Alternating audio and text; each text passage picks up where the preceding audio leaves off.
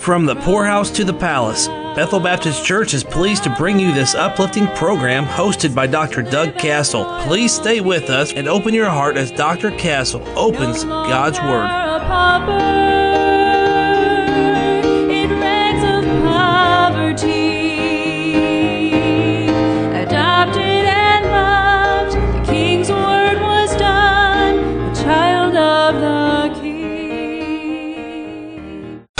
Well, today we come on to Zechariah chapter 14, verses 9 down through verse 21. I'm sure we won't get through all of that today, but we're coming down to the last half of the chapter here, the final verses of the book of Zechariah. These are the final verses. We saw the coronation of the king in the first 8 verses, the battle of Armageddon, the day of the Lord, and now we're going to see the coronation of the kingdom, what the kingdom is going to be like.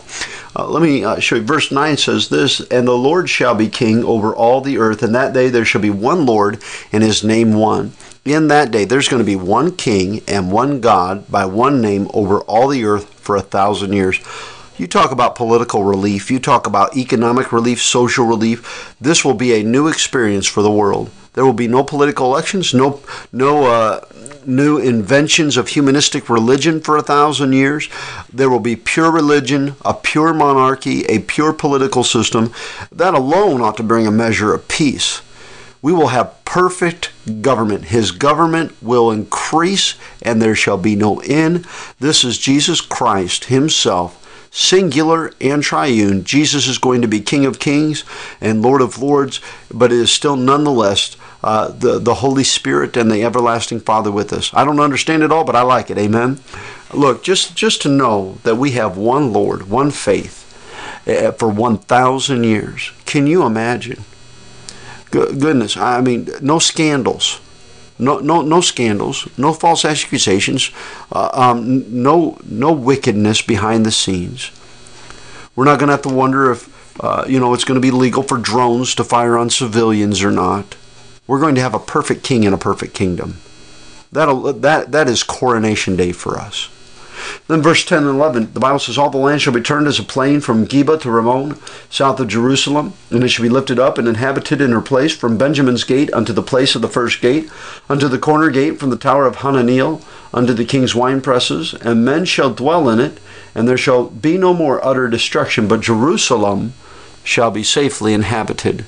What's that say? There's going to be physical changes to the land of Israel as a result of that great earthquake we talked about in verses 4 and 5.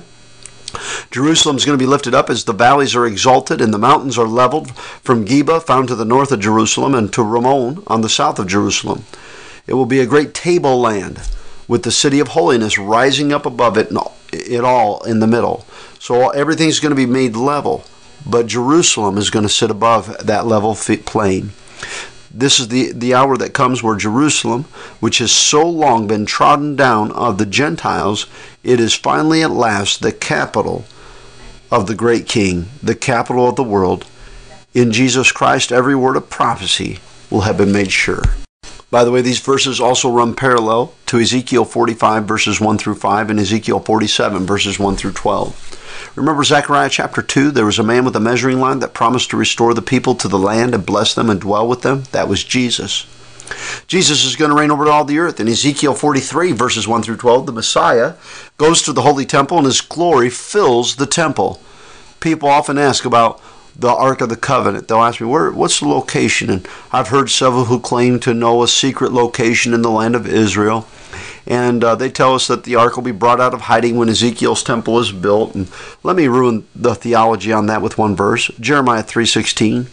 "And it shall be come to pass when ye be multiplied and increased in the land in those days, saith the Lord, they shall say no more, the ark of the covenant of the Lord. Neither shall it come to mind, neither shall they remember it, neither shall they visit it, neither shall that be done any more." You know, for a long period of time, for 1,500 years, the Ark of the Covenant was the central object of worship. It's not going to be so. It's not even going to enter their mind. In fact, by the way, let me just tell you something. Even Jews that talk about the temple today usually don't talk about the Ark. They talk about everything else but the Ark of the Covenant. Everything else has been replicated and duplicated, but they were not allowed to duplicate the Ark of the Covenant. It had to be the original. Do you know what the Ark of the Covenant was a symbol of? The person of Jesus Christ. You can't duplicate that. You have to have the original. We're not going to need. The ark was a duplicate of Jesus. We're not going to need an ark of the covenant. We will have Jesus. And it's not going to be remembered. It's not going to be a tourist attraction. We won't need it. The center of worship will no longer be an object or an idol. It will not be an image of gold like Nebuchadnezzar. It will not be a statue of Mary. It will not be the image of the beast. That will be destroyed in the earthquake as Jesus descends to the Mount of Olives. Jesus himself, our Savior, Lord, and King, will be the center of the world's worship. Again, the ark is a model of Jesus. When you have the real thing, you don't need the model.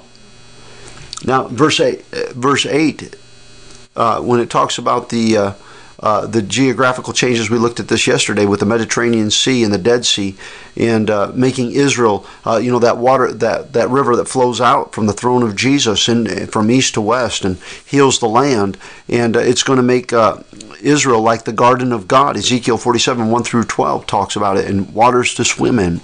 From the Kidron Valley to the Dead Sea, again, 7 times saltier than any ocean, but then fresh water. And at En-Gedi, they'll lay their fishing nets. And Isaiah said it will blossom like the rose, and they can lay down the weapon and pick up the plow. Joel 3:18 tells us that. It shall come to pass in that day that the mountains shall drop down new wine, and the hills shall flow with milk, and all the rivers of Judah shall flow with waters. And a fountain shall come forth of the house of the Lord, and shall water the valley of Shittim. The hills are going to flow with milk. That means there'll be cattle on the side of the hills. The mountains are going to drop new wine. There's going to be vineyards on the side of the mountain, the vineyards of the grape. In fact, you can see some of that today. Famine has ravaged the world for the last 7 years during the tribulation. By the way, famine is ravaging our world even now, getting ready for the tribulation. The earth is going to be healed. It's going to be fruitful. Verse 10 says that Jerusalem is going to be lifted up. And again, Ezekiel 45, verses 1 through 5 talk about this as well. Jerusalem itself will be a city that is going to be 50 square miles if you compare it with Ezekiel 45. The Temple Mount is lifted up even above that. It will be 1 square mile. Right now, Jerusalem is only 1 square mile. That's what the Temple Mount is going to be in the millennium. Jerusalem will be 50 square miles. The Temple Mount will be 1 square mile. There are going to be major geographical changes. And men shall dwell in it, and there shall be no more utter destruction, but Jerusalem shall be safely inhabited. It's going to be the land of unwalled villages. It's going to be safe to live there. It's no more going to be attacked, destroyed. There will be no utter desolation. And Jerusalem has been destroyed how many times? I mean, it was destroyed by Pharaoh Necho. It's been destroyed by Nebuchadnezzar, Antiochus Epiphanes, and Domitian, and the Antichrist, and all these on and on and on. We can look through history and the Turkish Empire, and how many times has it been destroyed? And now it will be safe without walls. When it had walls, it wasn't safe. Now that it has no walls, it'll be safer than it's ever been. Wow, because Jesus is the wall about us. And my time is gone for today. Join us tomorrow. We'll pick up at verse 12, and we'll continue on from there. May you have a great day today, and join us tomorrow as the Lord allows. No longer a pauper in rags of poverty. You've been enjoying the program From the Poorhouse to the Palace. Find Pastor Castle's Bible commentaries and other resources when you visit the website bbclinton.com. Archive broadcasts of this radio program are available at wytjradio.com. Listen to the latest broadcast wherever you are, or catch up on what you missed whenever you want by subscribing to the podcast on Spotify, Apple Podcasts, or Google Podcasts. Just search From the Poorhouse to the Palace.